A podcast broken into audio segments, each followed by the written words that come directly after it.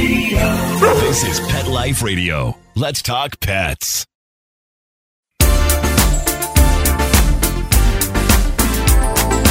Rappaport to the rescue with award winning animal advocate Jill Rappaport.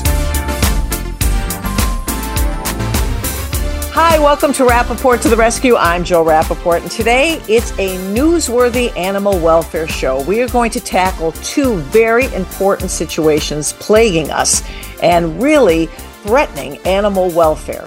The first is the return, the influx of all the shelter animals. The fact that I'm hearing that so many shelters are inundated, animals are being given up and returned in droves. People have gone back to work. The vet bills have come in, and all of a sudden, animals are being returned. And literally, it's so incredible to me because I became a recent foster. That is a new role for me, a foster parent. And in the fall, when I started my new mission as a foster mom, I had a standard poodle, young, very young, beautiful girl. She was two years old, and her brother that was a golden doodle. Now, there was a time you couldn't even find those dogs. We call them designer breeds. Forget it. I mean, the only good thing about the pandemic is that rescue and adoption were up, and even the underdogs were getting adopted. The seniors, the pits, the special needs. That was unbelievable. Well, if you were looking for anything like a designer dog, forget about it. So here I'm fostering two of the most beloved desired breeds, and we had a very difficult time. It was a long time before they finally found a forever home. And thank goodness they did because they had to go together. And then after that, I fostered a Cavapoo, a beautiful two year old, amazing little dog that would have been snapped up in a minute. And it was a challenge. So all I can tell you is that times have changed. And I talk to my foster groups and people at shelters daily, and they tell me that the situation is truly frightening. We need to get these animals out. We need fosters. We need donations. We need help. And so we're going to tackle that problem and find out exactly what is going on. What is the truth, not only in your local area, but across the country with adoption and rescue. And we'll hear it all from the president and CEO and my friend, Matt Bershadker of the ASPCA. Then we're also going to discuss the problem with vets. Not that there's anything wrong with them, but how about the shortage of vets? Yes, that is a real crisis going on in our country right now.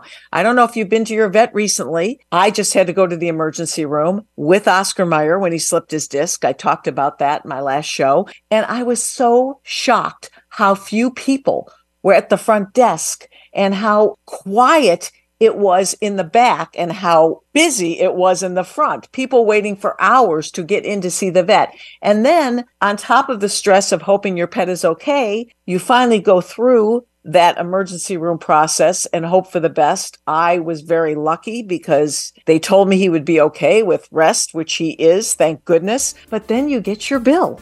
OMG. Vet bills have gone up so much. Spay and neutering, I heard, is up almost 30%. What is going on with vets and the whole system and the billing? We need to get to the bottom of this. And Matt Bershadker, President and CEO of the ASPCA, will have all the answers when we come back. Stay tuned. How many of you have pets? My hand's raised. Now think about how lucky you are to have such a sweet little pet in your life, and that pet is lucky to have you too. But unfortunately, there are countless pets out there that don't have a home to call their own. However, Bob's from Skechers is trying to change that. So we developed Bob's for dogs and cats to help pets in need. With every purchase of adorable Bob's footwear or fun, stylish apparel, or even the cutest Bob's pet accessories, Skechers makes a donation to Petco Love to help save shelter pets. And with your help, we've already saved the lives of over 1 million pets and raised over $7 million.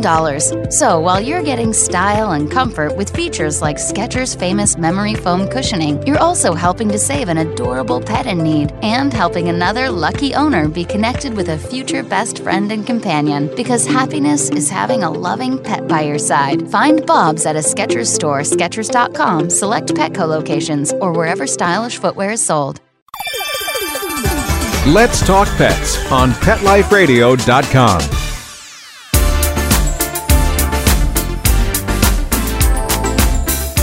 Welcome back to Rappaport to the Rescue. I'm Jill Rappaport, and here's some pretty staggering stats for you. According to the American Society for the Prevention of Cruelty to Animals, that's the ASPCA, of the 6.3 million animals, 6.3 million entering shelters across the country yearly, approximately 3.1 million are dogs. And this is the number that's really going to turn your stomach. Out of that number, Sadly, tragically, each year about 390,000 shelter dogs are euthanized. And so many of those countless animals are wonderful, healthy, amazing animals that will lose their lives simply because they can't find a home. That to me just stops my heart. And it is the reason I created this show that I devote my life and my whole mission in life is about rescuing and educating people about the joys of adopting and the need to do so. And on top of that, when you do adopt a pet, there's costs involved. So many people cannot afford the bills, the vet bills that come along when you take one of these wonderful animals into your home. And combine that with another situation we've been hearing about called compassion fatigue, which involves our vets and has caused an incredible shortage in this country. Vets are leaving in droves because of anxiety, stress, long hours, and it's really frightening. And we have to do something about this. So today, my very special guest is the president and CEO of the ASPCA, Matt Bershadker. The ASPCA is the first and the oldest animal welfare organization in the United States, and Matt is at the helm. Matt, it is great to be here with you. So happy you're on Rappaport to the rescue today. And if you heard the intro, there's two pending issues that everywhere I go, every person I talk to in animal rescue seems to be talking about. A, the influx of animals back in the shelter system. B, what is going on with our veterinarians? Yes, Jill, and I appreciate the opportunity to speak about both of these very, very critical issues.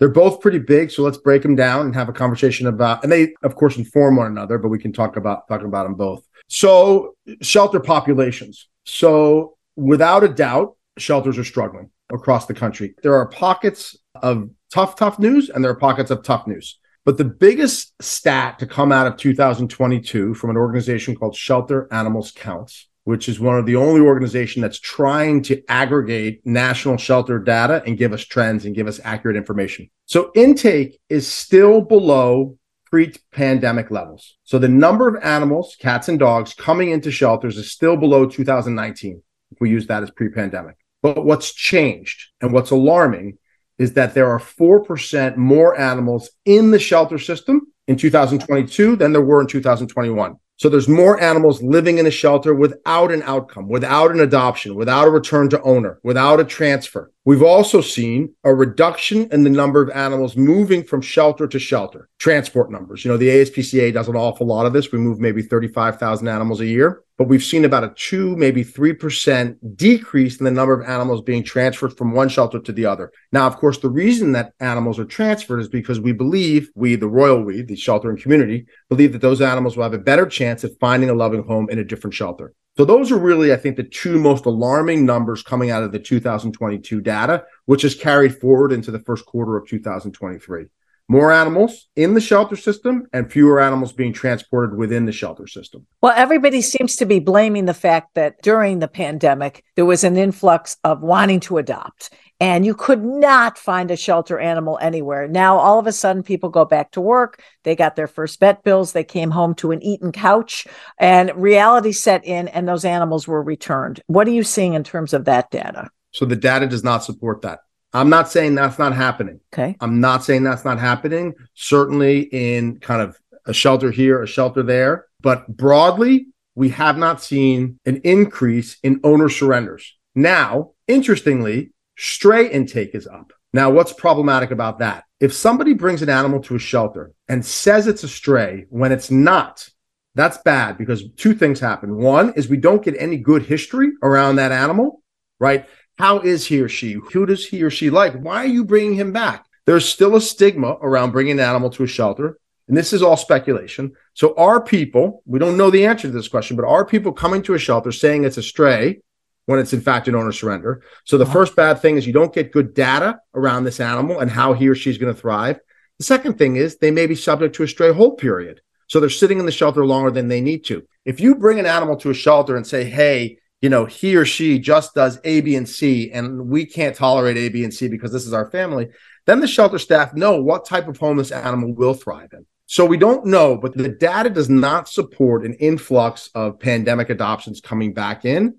Stray intake is up, however. That's unbelievable to me. I mean, I guess the shame and the guilt people a stigma. I mean would feel, you know, returning an animal. I can't even imagine. That's so out of anything I would ever experience in my life. But, you know, that's just a terrible situation. You know, they're embarrassed, they're ashamed, they don't want to admit they have to give up the animal, but in the end they're doing two bad things for the animal. They're dumping it and they're not giving you that vital info. if in fact that's happening. We don't know what that's happening, but when you look at the numbers, you want to ask the question. So we want to destigmatize bringing an animal to a shelter. If in fact you can't keep this animal in your home, there's no problem, right? But tell us, the sheltering community, the animal welfare community, everything we need to know about this animal so that we can do our job, right? Which is to find this animal his or her home. So the other thing that we're seeing, Jill, there's a few other things that inform this. We recently fielded a study where we found that 80% of shelters were having trouble staffing their non animal jobs. So they're not hands on animal jobs. So foster coordinator, volunteer coordinator.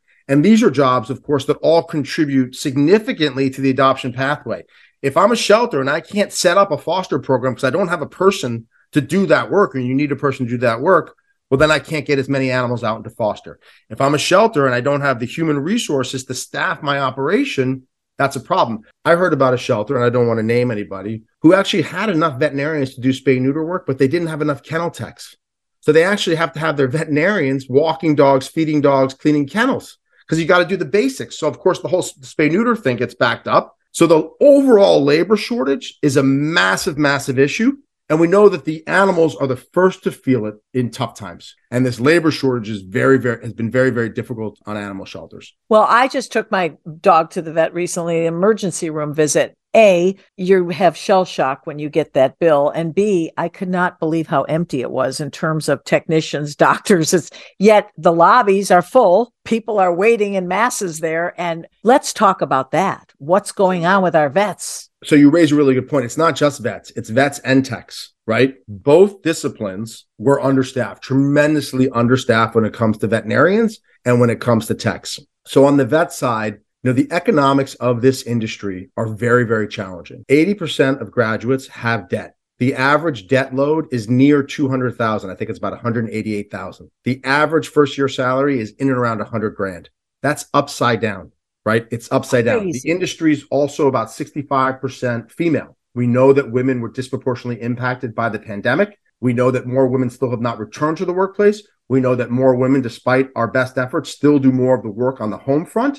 So the veterinary community is also feeling that squeeze. So you have the economics of it, you have the pandemic which impacted of it, and you have you don't have equal work in terms of raising families between men and women still, mostly men and women. I know that there are other types of families. So the vet shortage is a huge issue. On top of this, Jill, the AVMA, the trade association that represents the vet industry, won't acknowledge that it's a vet shortage. Why not? Why not? I want to pick my words carefully since they'll be shared. You know, I think the interests of the AVMA are not necessarily aligned with the interests of animal welfare. And there's a conflict there. And that's probably why not. So there's a challenge there. Fortunately, we have three vet schools that are coming online one in Utah, one in New Jersey, and Long Island University are all adding vet schools. So I don't know how big their classes will be. And this is obviously a long term play. Uh, but if there are a few hundred each, we'll be able to add more vets to the pipeline. I do believe that the market dynamics will eventually fix this. We had to give massive salary increases to our veterinary staff. You know, the ASPCA employs over 330 vets or veterinarians across the country. Uh, and we recently changed all our salary bands around our medical staff so that we could be more competitive with the private sector. Now, importantly, we don't want to compete on salary alone, right? We Right. want to be a competitive payer, but we want people who are mission aligned. We want people who want to change the world for animals. So we don't want to just compete with that specialty practice that's looking to generate as much money as possible. No judgment there. Well, you know, I have a very good friend who's a vet, and I was talking to him the other night, and he said, Jill, I'm just burned out. He said, I guess I refer to it as compassion fatigue. Yeah. They are just exhausted. And because of that, he said it's taken the love and the passion away because he can't catch up. He can never get ahead, and he feels he's not doing a service to the animals because half the time he's so exhausted based on the hours and the overload. You know, vets don't want to say no to people. They love animals just like we do. They want to help animals just as much as we do. And you're right, they are burnt out. The suicide rate is high. I think a recent study by the AVMA said that 30 or 40% of vets are looking to leave the industry. There's a, a young veterinarian at the ASPCA. She maybe is 30. She's uh, she was our first shelter medicine resident. Uh, she said two of her classmates have already left the industry, one to be a graphic designer. It's a very, very tough, grueling, grueling job. It's physically demanding, it's emotionally demanding, it's intellectually demanding, and the pay isn't great. And what's amazing, it's so uh, supposedly more difficult to get into vet school than med school. It so is they go difficult. through the process, they go through the education, they make it in. They're obviously pretty brilliant, and yet they're saying bye bye. Yeah, it's very, very tough. So at the ASPCA, we are trying to, I don't want to be too self serving here, but at the ASPCA, we're trying to be the premier, the number one destination for any veterinarian who wants to practice medicine in the animal welfare space, not only at the ASPCA. Right. So we offer externships, internships, fellowships. I mentioned the shelter medicine residency. There are only, I think, four shelter medicine resident programs in the country University of Wisconsin, San Diego Humane and SPCA, Oregon Humane Society, and the ASPCA. So there are six shelter medicine residents in the country, and we have three of them at the ASPCA. So what we're trying to do is establish ourselves as a place where veterinarians can come, get the training they need, the mentoring they need, have the flexibility that they need. We call it a family friendly schedule to learn, acquire the skills, understand that they can have a robust career in animal welfare, whether that's at the ASPCA or the Denver Dumb Friends League. And we are seeing actually, since we implemented some of these, some of the changes, we are seeing an, uptick in the number of applications for our veterinary positions. The number of open vet roles has reduced. The number of open tech roles has reduced. We're also trying to do the same thing on the tech side. We have a partnership with Platt University in Los Angeles. We are in discussions with LaGuardia Community College here in New York City to develop a partnership. LaGuardia has about 15 to 17 qualified tech applicants every year and no place to take them. So, what we're trying to do is uh, you may know that we bought some property in Long Island City where we're building a community veterinary clinic to provide free and low cost services to the community.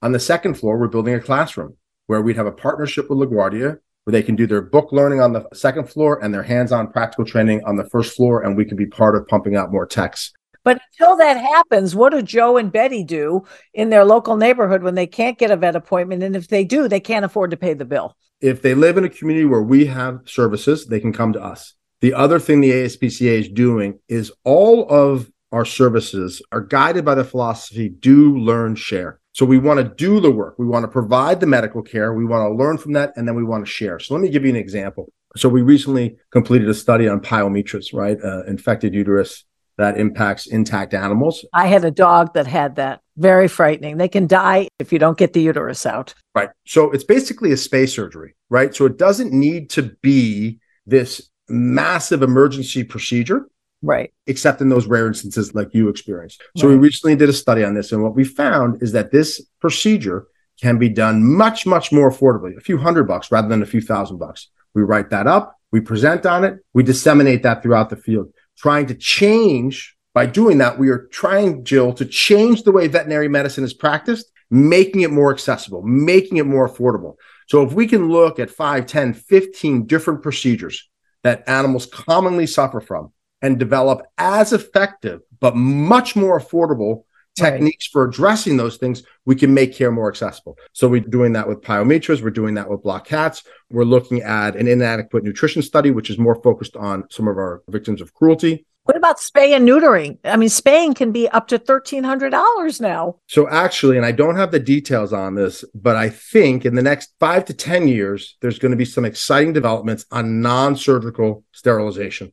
ACC&D has been working on that. The Alliance for Contraception and Cats and Dogs has been working on this for a long time. I think it's going to be a while till it's readily available. Some of the procedures that we have now that are non surgical sterilization require you have to keep doing it over and over again. This is one and done, but this is five, ten years away. Is it like the deer study when they inject the deer? That's a Gonacon, right? That's the Gonacon study. Right. I don't, you know, I don't have the details. I just got a quick headline from one of my team members last week about this, but it's pretty exciting. But again, that's five, ten, maybe Yeah. more years away. So you're right. Sterilizations are backed up. Our services are backed up. We're saying no to people all the time. We don't want to say no again because of staffing. I would also add, Jill, that where we live, New York is the most difficult place for us to hire veterinarians.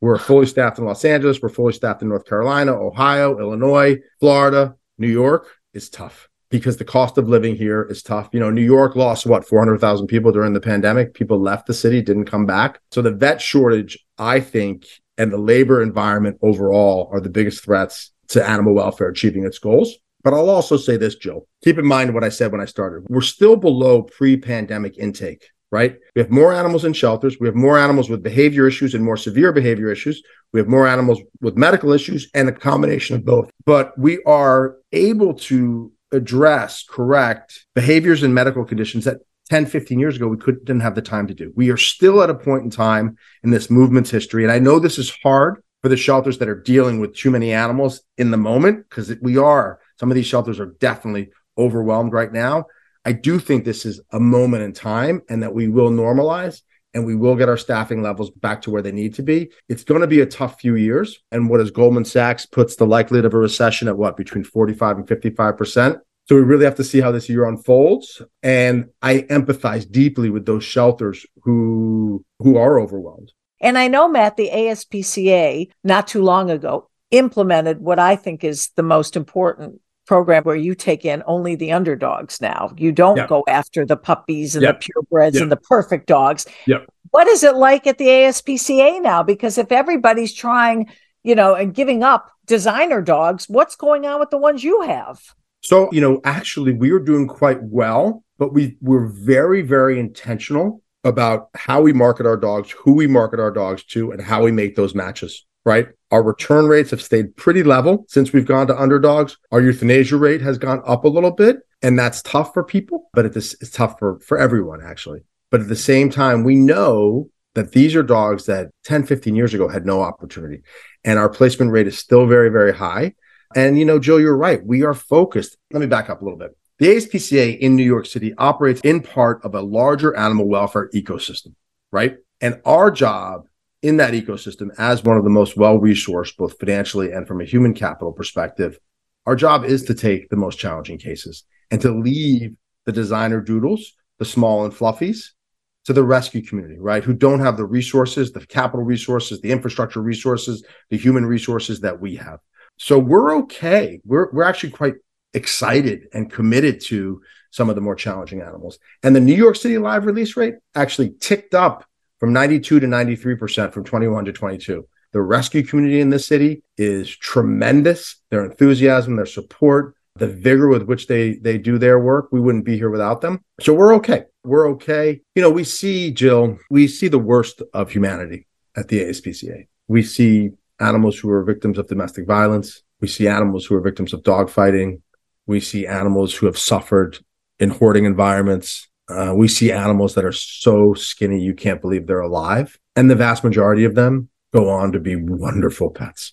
Their resiliency, the enormous capacity that they have to heal and to forgive us is inspiring. And we learn from them. We learn forgiveness, we learn resiliency, we learn compassion and kindness. So we're excited to be engaged with this population of animals. And further, what we're doing here, again, do learn, share. We're learning how to shelter, how to recover, how to market these animals, and we're sharing that with the field. Because again, while right now, this moment in time, this post pandemic challenge that we're in because of the labor shortage, because of more animals in the shelter, because of the vet shortage, it's a moment in time. And in the future, the only animals that should be in animal shelters, there's three populations victims of cruelty, animals that need temporary housing, and we do some of that, animals that are victim that are owned by people who are victims of domestic violence, animals whose owners are in transition. Right. And there'll always be a small population of animals that, for legitimate reasons, their owners need to rehome them. And when we all get there as a country, and that's years away, but that's the vision, shelters will need help knowing how to house, recover, and place victims of cruelty and animals that aren't perfect, that are a bit more challenging. So we're excited that we're diving into that population now, learning from that population, documenting our learnings, and sharing our learnings. There is a light at the end of this tunnel. And as long as we never lose sight of that, that's the most important thing. I think the hardest part in animal welfare is for all of us, right? Is stepping back and having some context and looking at things a little bit in a little bit of a bigger picture because we're so consumed by the animal that's in front of us that needs our help right now. But when you really step back, you understand the trajectory that this movement has been on for the last 20 years. We have marched forward at a pace that other issues I think are jealous of. We've watched our society entirely change its view towards homeless animals, where, and you say this a lot, you know, it's a badge of honor. You know, you meet people on the street, oh, I rescued him. Oh, I rescued her. Oh, I got her here. People are proud to tell you people want to participate in our movement, and we just have to give them the opportunity to do so. Well, Matt Bershadker, as you said in the beginning of the show before we were actually rolling, you have the best job in the world. I do. President and CEO of the ASPCA, truly making a difference. Thank you so much for your time, for your insight. It's great information for our listeners. And thank you so much for tuning in today to Rappaport to the Rescue. Let's Talk Pets every week on demand only on PetLifeRadio.com.